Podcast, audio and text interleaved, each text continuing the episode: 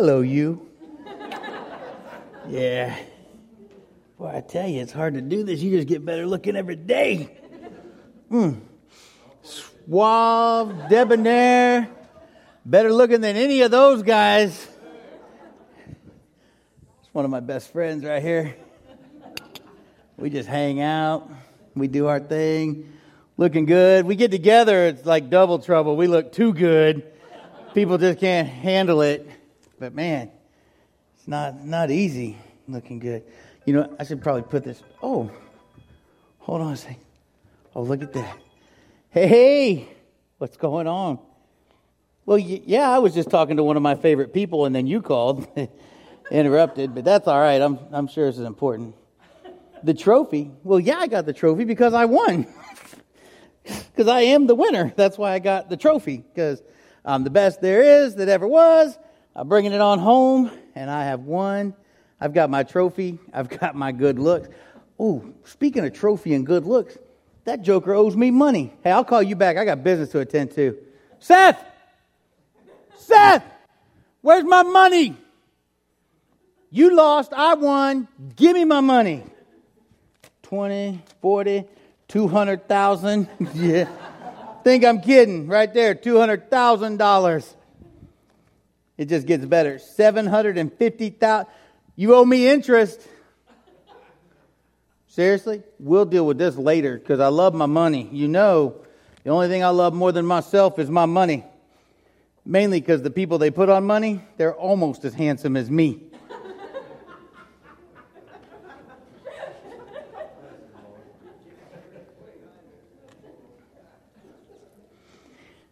See, that's the thing about idols. We'll make them out of just about anything. Hey, do, do me a favor. Seth, turn this off because it'll end up ringing or something, and then I'll really be embarrassed because the gig's over. But we do. We can make idols out of anything ourselves, our accomplishments, our ill gotten gains. It's what we do. It's easy to do. But you know, God said to the Israelites in Exodus chapter 20, verse 2 through 4, He spoke all these words, saying, I am the Lord your God who brought you out of the land of Egypt, out of the house of slavery. You shall have no other gods before me. We talked about that last week. And I told you there's some similarities between you shall have no other gods and what we're going to talk about this week. You shall not make for yourself an idol or any likeness of what is in heaven above or on the earth beneath, or in the water under the earth. Heaven above, earth beneath, or even in the water. That pretty much covers anything you could pick to make an idol out of, doesn't it? And God says no. And we talked last week what it means to have no other gods before our God. And this week we're going to look at idols. Idols are the physical representation of what you worship whether it's yourself, your accomplishments, your money. Some of you worship your iPhone. No, I don't. I can put it down anytime I want to. I just don't want to. Idols are the physical representation of what you worship. Webster has a few defi- definitions for the word idol. And, and is one of the things he says. One is a representation or symbol of an object of worship, broadly, a false god with a little g. Thank you, Mr. Webster. He also goes on to say a likeness of something, a pretender, impostor. I like that one. A form or appearance visible but without substance. You see, and I that is not me. I just want to let you know that I heard it too. It wasn't my phone. An, an, an appearance, a form of appearance Visible without substance, but without substance. Trophies are visible. What you see in the mirror is visible. Your money, visible. Your phone, visible. But more times than not, they're without substance. Our God is invisible, but full of substance. Another definition is an object of extreme devotion, a movie idol, or as we see on TV, an American idol. And the last one that Webster puts out, quite simply, is a false conception fallacy. Oh, boy, those are So top notch. Let me explain it to you this way God is spirit, and God is bigger and more powerful than any representation or any likeness of any other God. Uh, we should only be putting our faith in God. To put our faith in money, to put our faith in our ambitions, to put our faith in ourselves, to put our faith in the information we get from our cell phones, it's idol worship. Idol worship is worshiping or observing or serving anything in place of the one true God. Idolatry can also include the worship of God through an idol. You have to listen closely to what I'm about to tell you. Idolatry can include the worship of the true God through an idol, a statue, or something created in what we assume is his likeness. You see, God doesn't necessarily forbid or condemn representations of people and animals. He even commanded in the Old Testament with the tabernacle and the temple that, that ornamental artwork be used for these places, that, that gold be used to make it beautiful. But when we worship something we can see, when we worship something we can touch, when we worship something that we control, we miss the power and the grandeur of God. Uh, some examples when we focus more on the objects in the building than the Lord we're coming to worship, we're in danger of idolatry. Uh, when we cling to the necklace or the bracelet that has the pendant made in the image of a saint rather than cling to the presence of God in our lives, that's idolatry. When we trust in our money, when we trust in our own provisions to see us through, rather than God. It's idolatry. No matter what name you give your object of worship, it's idolatry. You don't believe me? Just ask the Israelites. Moses is on the mountain. He's getting the Ten Commandments from God. And you know what Aaron's doing? He's down there with the people. The people get scared. It's been like 40 days. There's a big cloud around the mountain. God said, don't even go near the mountain. And so Moses is up there and, and he's not coming back. It's like day 38, maybe, day 37 and they're starting to get concerned. So they go to Aaron. They're like, hey, we need to worship something. Give us a God. Create something for us. Aaron's like, no, no, I can't do that. Moses is up talking to God. But he goes, but. It's always a but. And the but always gets you in trouble. He goes, but if you give me your earrings from your wives and your sons and your slaves, we'll see what happens. And they did. They, they rip them out and they're giving them all the gold that they have. And Aaron fashions a calf, a molten calf and they set it up. And listen to what it says here in verse 4. Um, I'm sorry, yeah. He says he took, there, there it is. He took this from their hand, that's their earrings and stuff, and fashioned it with a graving tool and made it into a molten calf. And they said, This is your God, O Israel, who brought you up from the land of Egypt. Now, when Aaron saw this, he built an altar before the calf. He built an altar before it. And Aaron made a proclamation, and he said, Tomorrow shall be a feast to the Lord. Now, some of you may think, well, what's the big deal? They're still worshiping the Lord. Now, just because they're calling their little calf the Lord doesn't make that little golden calf the Lord. So the next day, they rose early. They offered burnt sacrifice offerings and brought peace sacrifice or peace offerings. And the people sat down to eat and to drink and rose up to play. Now, meanwhile, Moses is on the mountain with the Lord. And the Lord says to Moses, You need to go down and check on your people.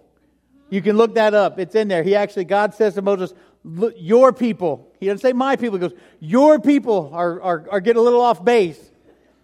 Moses is like, Surely not, Lord. I'm up here getting these Ten Commandments from you. He's like, Trust me, Moses, go down. Moses goes down, and we pick up in verse 19. It came about as soon as Moses came near the camp that he saw the calf and the dancing, and Moses' anger burned, and he threw the tablets from his hands and shattered them at the foot of the mountain. And he took the calf which they had made and he burned it with fire. Listen, picture this in your head. He burns it with fire, he grinds it into powder, scatters it over the surface of the water, and he made all the sons of Israel drink it. You want this God so bad? Drink it. Then Moses said to Aaron, What did this people do to you that you have brought such great sin upon them? Aaron, oh, Aaron. He says, Do not let the anger of my Lord burn. You know the people yourself. they're, they're prone to evil. I love this next verse. It's a sad verse, actually, but it reminds me at this point, I see Aaron not as full grown mouthpiece with Moses, Aaron, but I see him as like little toddler Aaron, right? He, he says, They said to me, Make a God for us who will go before us, for this Moses, the man who brought us up out of the land of Egypt, we do not know what has become of him. I said to them, Whoever has any gold, let them tear it off. So they gave it to me, and I threw it in the fire, and out came this calf. Can't you just say, like, like grown Aaron just shrinks down like to little Aaron? I just put it in, I, here's a calf. So we thought we should worship it. We called it Lord.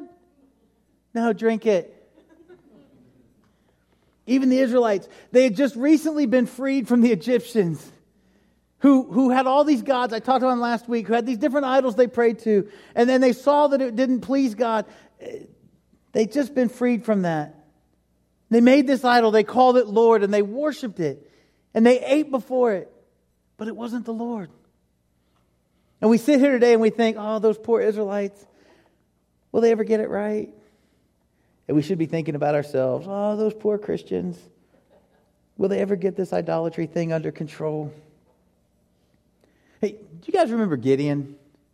You know, you know Gideon, the son of Joash. You know him, right? He he defeated the Midianites with only 300 men and trumpets and torches. Did you know there was more to that battle? We always stop there. We always stop with, with they blew the horns and they broke the pots and they waved their flashlights, or they were actually they were torches. They raised them around and they made all this noise, and the Midianites all killed each other, and the, and the ones that didn't die fled. Well, when you continue with the rest of the story, Gideon and his men of 300, they go after these guys, specifically the kings and the princes. And, so they're chasing these guys down.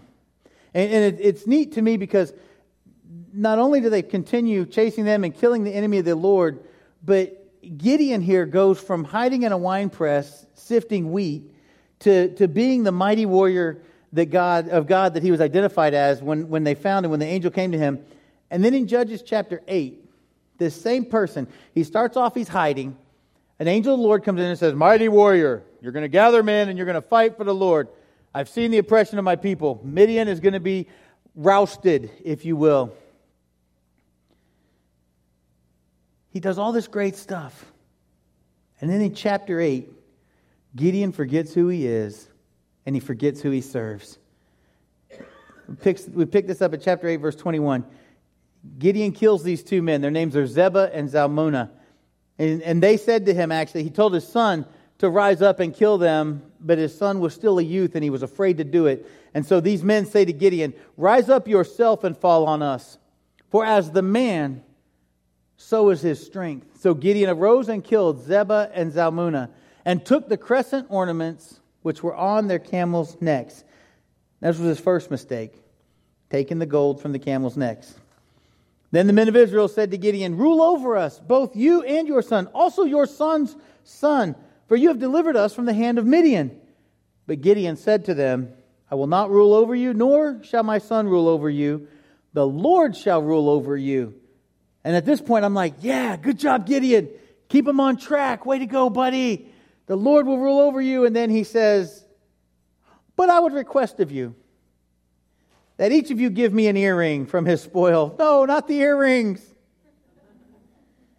For they had gold earrings because they were Ishmaelites. They said, We will surely give them. So they spread out a garment, and every one of them threw an earring on the garment from his spoil. The Bible says the weight of the gold earrings that, were, that he requested was 1,700 shekels of gold. Besides the crescent ornaments and the pendants and the purple robes which were on the kings of Midian, and besides the neck bands that were on their camels' necks. By the way, in, in, earlier in Gideon, uh, scripture refers to the camels of the Midianites as being, you, you were unable to count them. So it wasn't just like there was a couple camels, right? So it's like, couldn't, couldn't number the camels. There were so many camels. Gideon made it into an ephod and placed it in his city, Ophrah and all Israel played the harlot with it there, so that it became a snare to Gideon and his household. Gideon, are you kidding me? Even after God took him with this huge army, with these testings down to 300 men, he saw the fleece, he saw it wet, he saw it dry. He told the men, if you're scared, go home, 20,000 leave. He says, hey, let's get a drink. If you drink a certain way, another 10,000 go home. Gideon and 300 men do this amazing thing to free the Israelites from the Midians, Midianites, and then he still creates an idol. Why is it that we can be in the face of a miracle and still be in the danger of idolatry? What is wrong with us? One minute we're thanking God for a physical healing or delivering us through a season, and the next minute we're like Gideon, making an ephod and playing the harlot before God. You see, the thing about idols that we can learn from Gideon is that they can become a snare, not just to you, but your whole household. Eh, parents, your children will suffer for the idols you worship. The objects that you allow in your house that separate you from God, whatever that object is, it will become a snare for your household. Proof is in the pudding right there. Gideon made an ephod and placed it in his city, and it became a snare not only to Gideon, but to his whole household. C.S. Lewis said this relying on God has to begin all over again every day as if nothing as if nothing had yet been done for you. See, that's the thing. We we get like Gideon, we get through and we do this mighty thing, and we start to think, well, look at me. Look what I did. And we forget who delivered us. Jesus had this to say about idolatry in Matthew 6, chapter uh, verse 19 and 21. He said, "Do not store up for yourselves treasures on earth where moth and rust destroy and where thieves break in and steal. But store up for yourselves treasures in heaven, where neither moth nor rust destroys, and where thieves do not break in or steal. For where your treasure is, there your heart will be also. Where's your treasure? Where's your treasure? Don't answer that out loud, but think about it. Where's your treasure? Is it your cell phone? Is it your money? Is it your trophies? Is it your rugged good looks, your suave and debonair lifestyle? What is it that you desire more than a relationship with the Lord? What's your idol? Or idols, if I may be so bold? Jeremiah 51 says this concerning Babylon, starting in verse 15. He says, It is he who made the earth by his power, who established the world by his wisdom and by his understanding. He stretched out the heavens. When he utters his voice, there is a tumult of waters in the heavens, and he causes the clouds to ascend from the end of the earth. He makes lightning for the rain and brings forth the wind from his storehouses. All mankind is stupid, devoid of knowledge. And here's why every goldsmith is put to shame by his idols. For his molten images are deceitful, and there is no breath in them. They are worthless, a work of mockery. In the time of their punishment, they will perish. And you know, with stories like Gideon, warnings like this from Jeremiah, and even the religious leaders in Jesus' day who knew the teachings of Jeremiah, who knew the events of Moses' life, who knew the history of the Israelites far too well, they were still guilty of making the temple their idol because they forgot what Jacob had said to them in Genesis chapter 38 and 36 or 26 sorry in Genesis chapter 28 and then again in Genesis chapter 35 I'm going to summarize this for you you see Jacob went on some travels he got in some trouble and he went away and he comes back to present himself before his brother. And one night he wrestles with the Lord. He walks away with a hit, with a limp. Here's what he says. He's out in the middle of nowhere. Picture this. He's in the middle of nowhere. And he said, Let us go up to Bethel, where I will build an altar to God who answered me in the days of my distress, and who has been with me wherever I have gone. And in Genesis 28, you can read this on your own. Jacob said this. He said, The Lord is in this place but he realizes something. Jacob realizes that he himself has journeyed full circle. And in that journey, he realizes that God wasn't just in that one place. As he talks about this journey, he says, You know what? God was with me in this place, and God was with me in this place, and in that place, and in that place. It dawns on him God has been with me everywhere I've gone. The presence of God is not a place, It's not a thing. It's not an idol for us. It is the person of Jesus Christ. It's portable, the presence of God. He's with you wherever you go. That's why Jesus is called Emmanuel, God with us. And here Jacob says, Yes, I see it now. I've gone to all these places, I've done all these things. And in coming back with humility, I see because my eyes are opened. I've been through some things, I've fought some battles. And Jacob says, And God was with me. He was with me in the middle of my misery. He was with me in the middle of my sin against my family. He was with me in the middle of all these things. Folks, what happens when God shows up in the middle of nowhere? What happens when God shows up in the middle of my trouble or in the middle of your trouble? The Bible says we don't need idols because our God is a very present help in times of trouble. We don't need idols because when God shows up in the middle of nowhere, He is a very present help in times of trouble. In the middle of my hurt, He is a very present help in times of trouble. In the middle of doctor reports, in the middle of failed marriages, in the middle of surgeries, in the middle of relational corruption, in the middle of a world that's turning everywhere but to God, He is still a very present help in times of trouble. And when God shows up in the middle of nowhere, you open your eyes to see that He is here now, and He always will be. He is an ever present, ever faithful God. You don't need to make for yourself an idol. Not now, not ever. You don't need mirrors. You don't need trophies. You don't need any of that stuff. You don't need money. I don't even know where it went. You don't need money. Our God is a very present help, not just in times of trouble, in times of peace. He's ever faithful. And He's here now. He knows the season of life that you are in right now. And He's here with you during your hurt. He's here with you during your confusion when you're trying to figure out what's going to come next. He's here with you even during your failure. And He's here with you during your victories. The time has come that we stop turning to our idols for comfort and strength and deliverance and turn to our God for these things. He delivered Noah through the flood. He delivered the Israelites through the desert to the promised land. He delivered Gideon and his 300 men. Now, the very best part, in my opinion, is that our God chose to deliver you and me from our sin through his son, Jesus Christ. That one act is enough.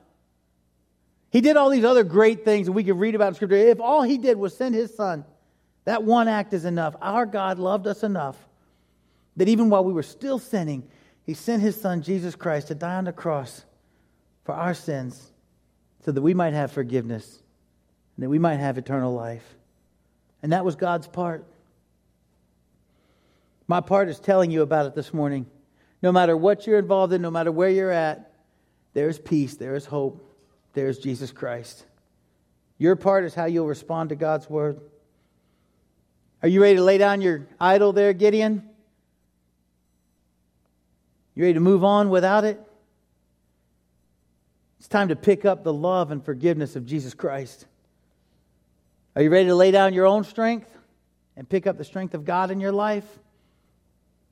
Because that's the time that it is. If you're ready to do those things as we come to our response time today, first off, go ahead and stand and sing with us as we respond to God's word. But if you're ready to make that change, if you're ready to leave something behind, you're ready to depend on God for whatever happens next in whatever season of life you're headed to, our elders are here. They'd love to pray with you. If you'd like to make Jesus Christ the Lord of your life through baptism, for the gift of the Holy Spirit, receive forgiveness for your sins, we're ready to do that as well. Will you sing this song with us and respond accordingly?